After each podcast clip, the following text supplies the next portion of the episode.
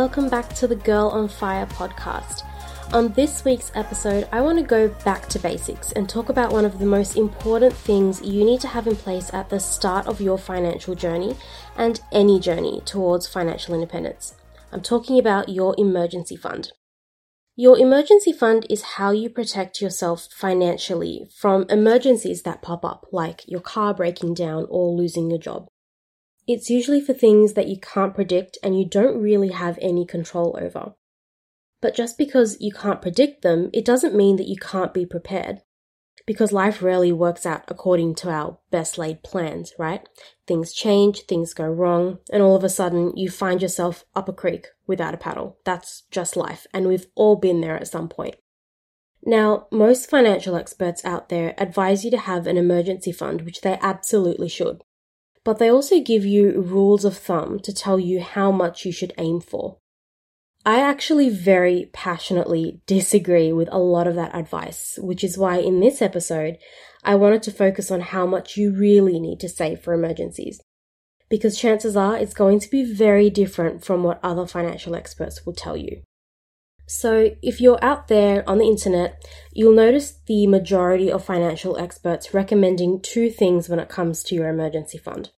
One, if you have debt, then you should save up a starter emergency fund of $1,000 and keep it at that level while you're paying off your debt. And two, once you become debt free, then you increase your emergency fund to be able to cover three to six months of your living expenses. That's what most financial experts will tell you, so I'm sure you've heard that before. Throughout this episode, I'm going to call this the standard approach because it's pretty common advice. Not all financial experts recommend this approach, myself being one of them, but that's what you'll be advised most of the time. In my brutally honest opinion, it was probably an approach that was put out there by a handful of really popular financial experts like Dave Ramsey, and then it just gets parroted and repeated over and over and over again by the cult like following that seems to form around these figures.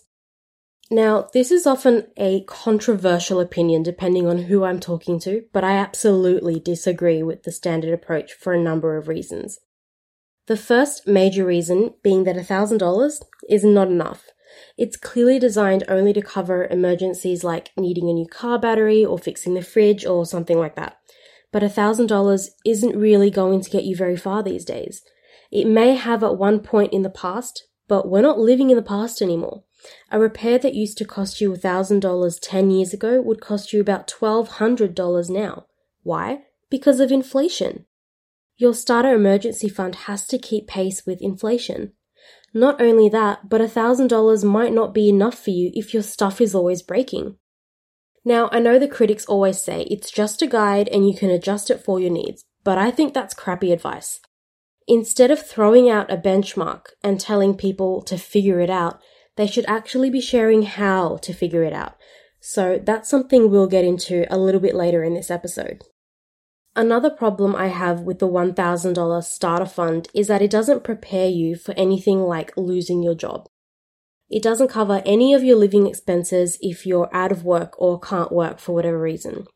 Yes, these experts tell you to build up your emergency fund to cover living expenses, but only after you become debt free.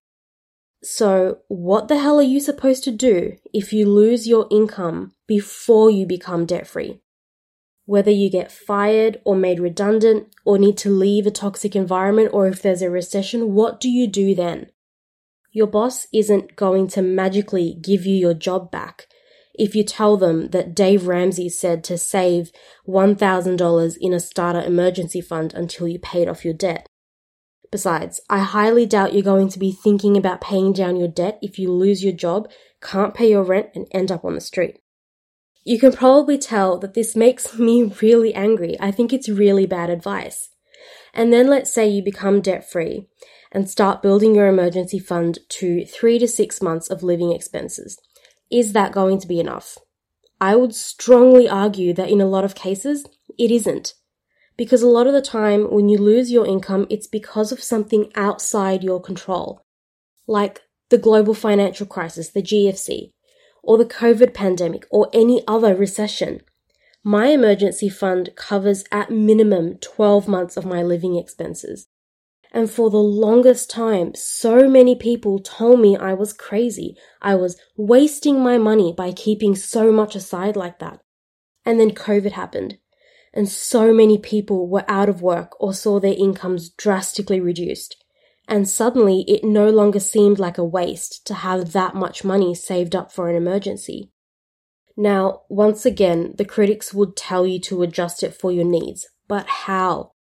I think it's pretty pointless to say something like that unless they provide you with some kind of framework that you can use to figure it out. If you're going to throw out benchmarks and tell people to just adjust as needed without any advice on how to actually do that, I honestly think you should just not say anything at all. And that concludes my rant for this episode. So now let's get to work and actually build your emergency fund. By now you're probably thinking, well, that's all well and good, Priya, but then how much do you need in your emergency fund? So that's what I want to tackle in the next part of this episode. First and foremost, you need to start thinking of your emergency fund as consisting of two distinct parts.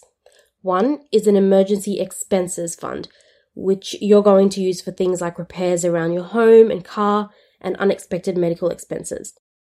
The other part is going to be your income replacement, the living expenses portion. When you're trying to determine how much you need to save, you have to consider different things for each of these two parts, which is why I like to separate them. The first part we're going to cover is saving up for emergency expenses, basically the $1,000 part of what some experts will tell you.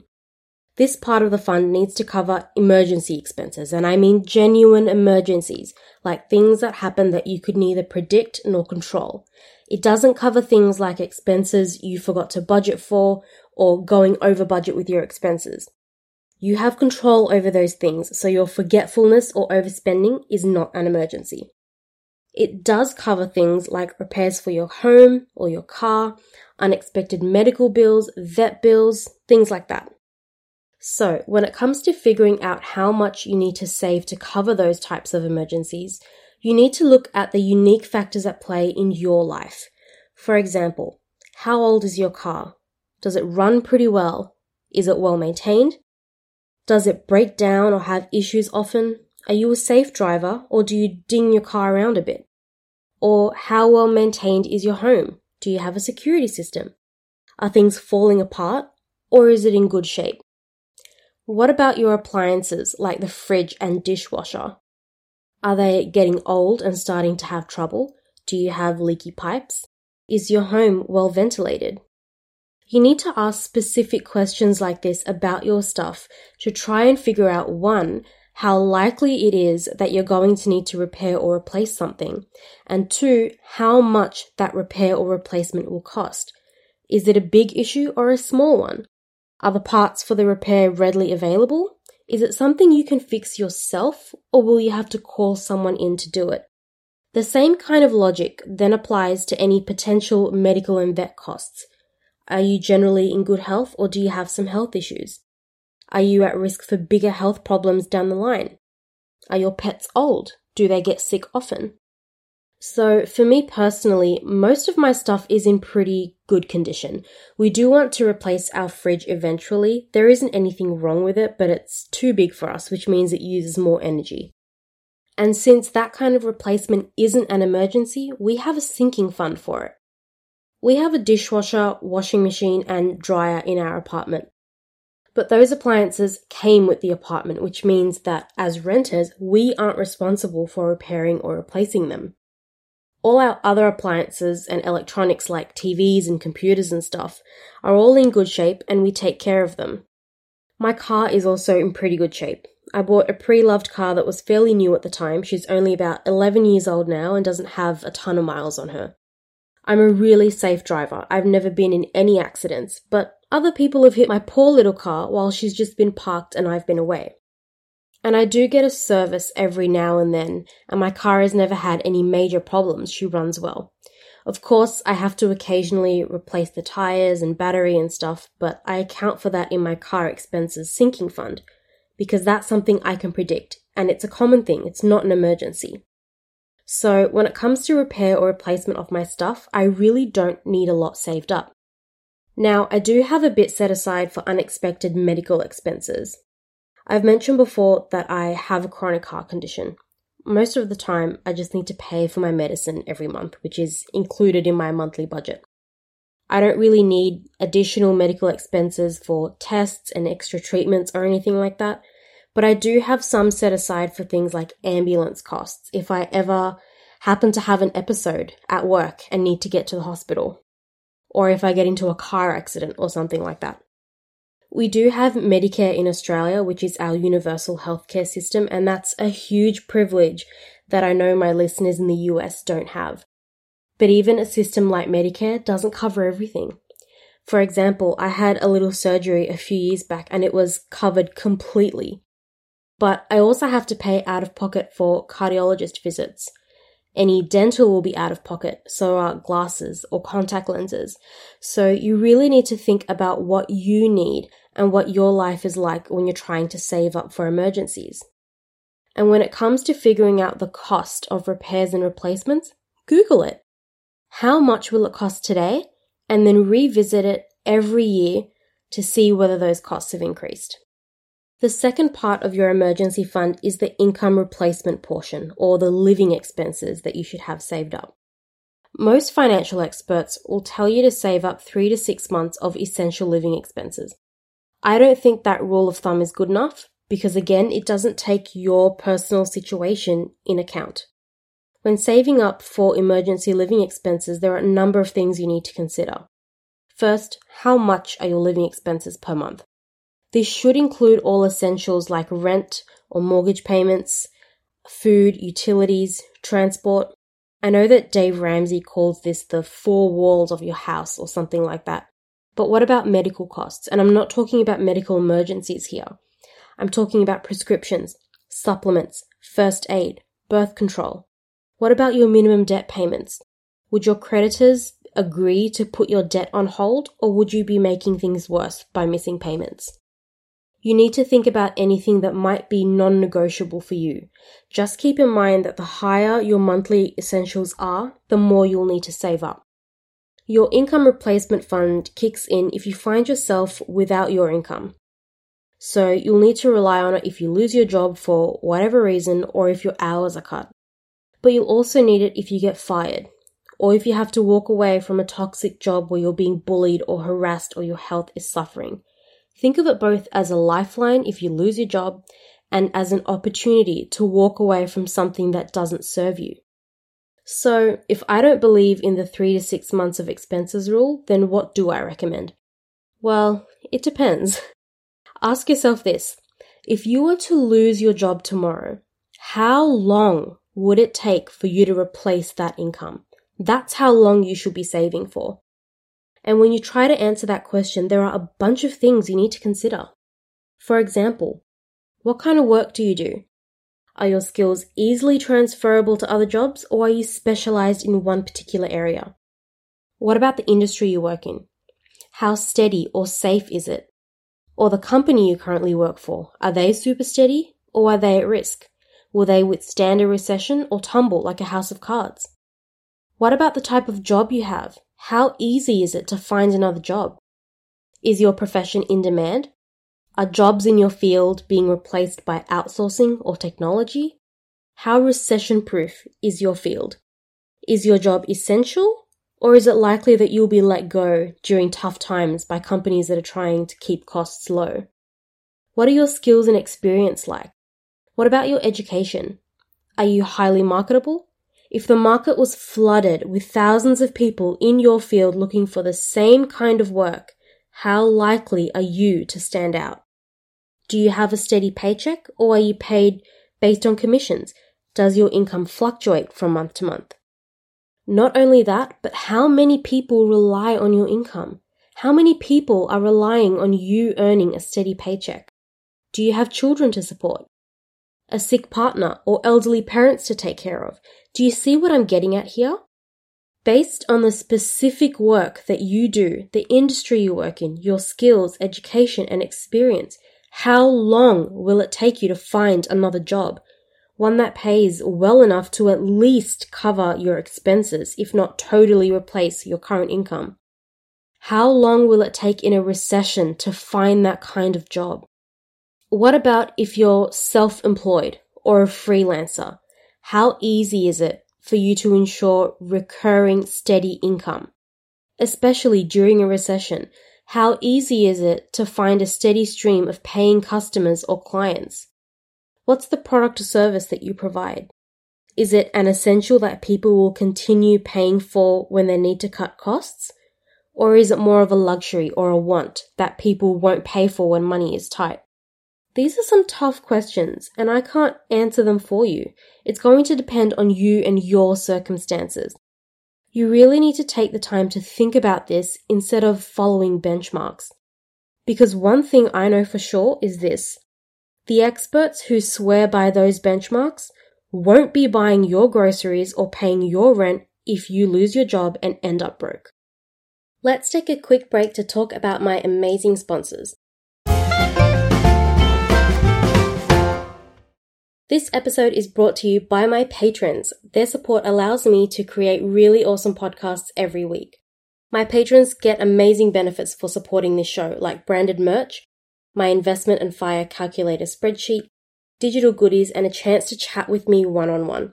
If you'd like to show your support by becoming a patron, just click the link in the show notes. By now, you should have a much clearer understanding of the things you need to consider when planning your emergency fund to cover living expenses. So, let's add another layer of complexity to this, you know, just in case it wasn't already difficult enough. How much do you need to save for living expenses if you're married or in a long term relationship where you're living with your partner? I've heard many experts say that if you're partnered up, you only need to save half of your living expenses because your partner will cover the other half. And we'll get into managing finances with a partner in future episodes because it's a huge topic on its own. But in terms of your emergency fund, that's terrible advice. Your basic living expenses should not be dependent entirely on someone else's income, especially, especially if you're talking about living expenses in case of an emergency. What happens during a recession if you and your partner both lose your jobs? What happens if your partner gets sick and is unable to work and falls on your shoulders to support your family on a single income?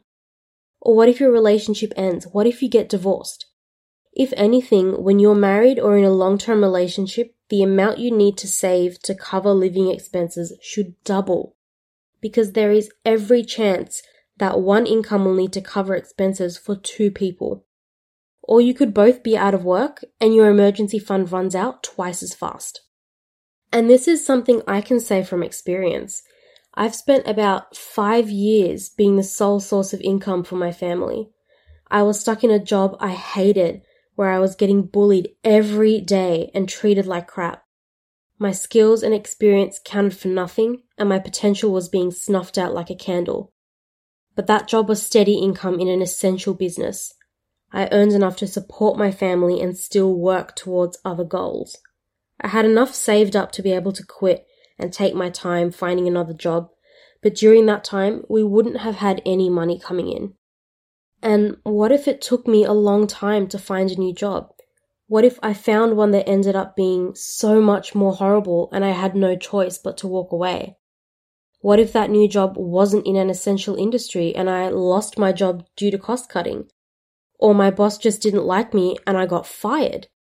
Now, I know I could have absolutely quit my toxic job and relied on my emergency fund.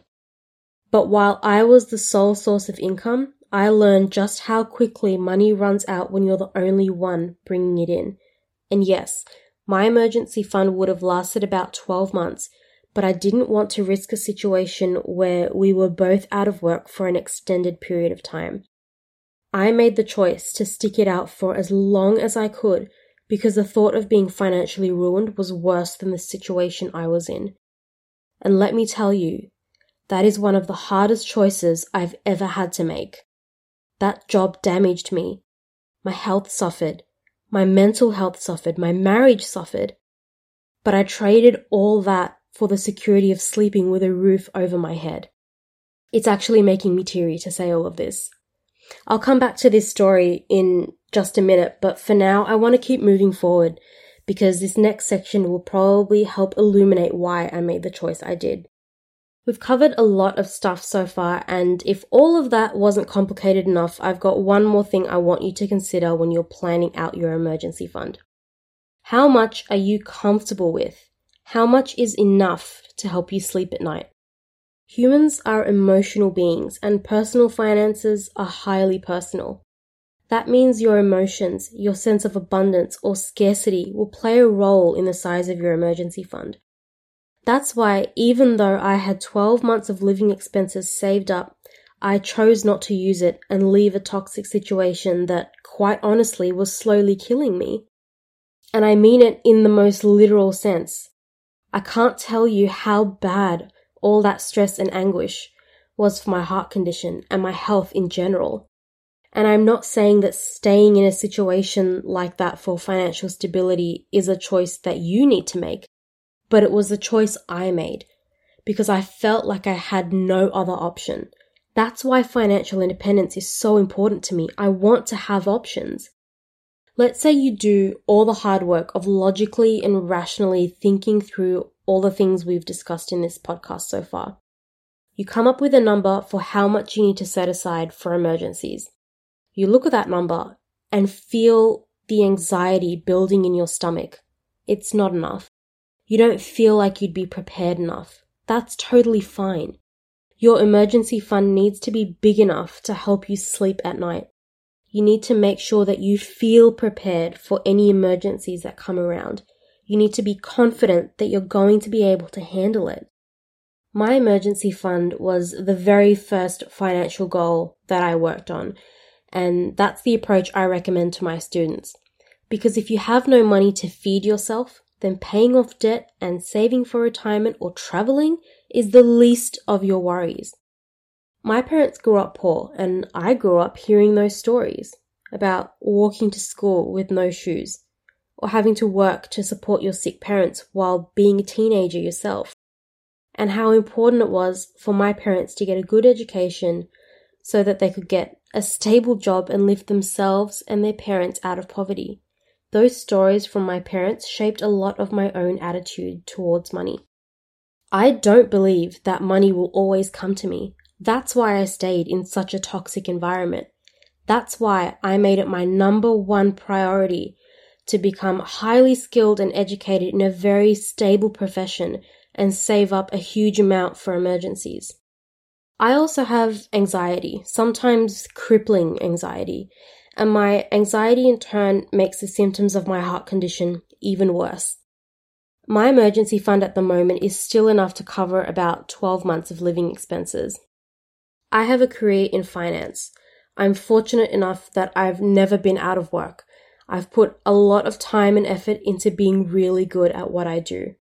Even during the COVID pandemic, my skills and experience were highly sought after. As long as there is money and taxes in the world, I will almost always have a job, even in a recession or during a global pandemic. Because honestly, the day that finance professionals are no longer needed in the world is either the day civilization falls or the robots take over, whichever comes first. And my situation is all by design. I did it on purpose. I didn't dream of a career in finance as a child but I knew that I never wanted to have to worry about how I was going to pay the rent or how I was going to feed myself if I ever lost my job. Because yes, it was by design that my skills and experience are highly marketable.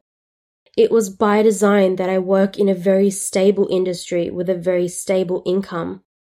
But most of the time, when you find yourself out of work, it's entirely out of your control.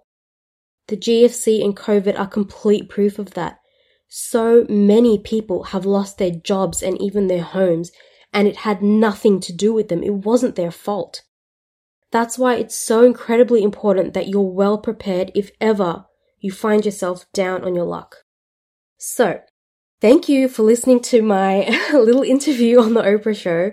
Now I wanted to talk a little bit about how to actually save up your emergency fund now that you know how much you need.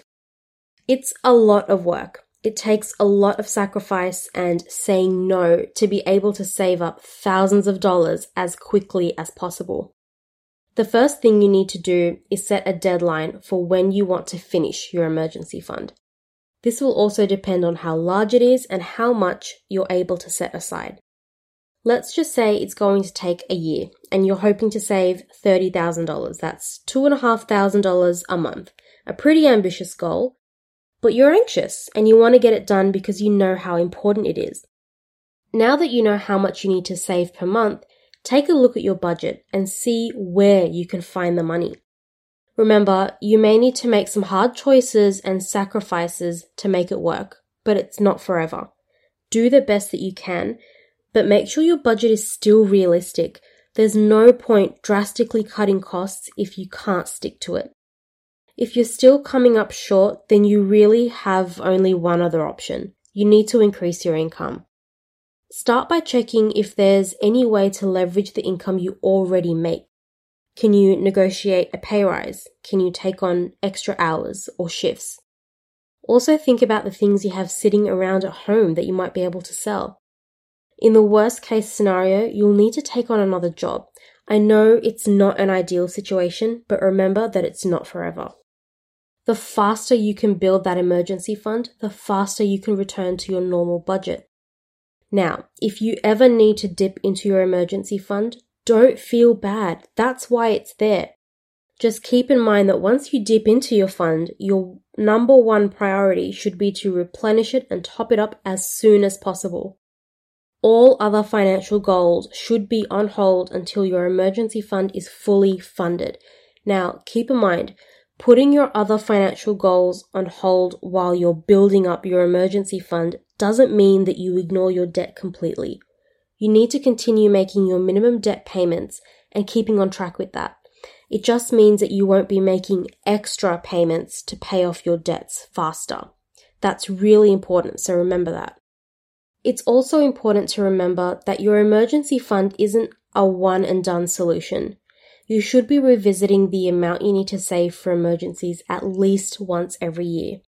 Go back through all the questions and logic we talked about in this episode it's likely that the amount you need to save will increase a bit every year because of inflation.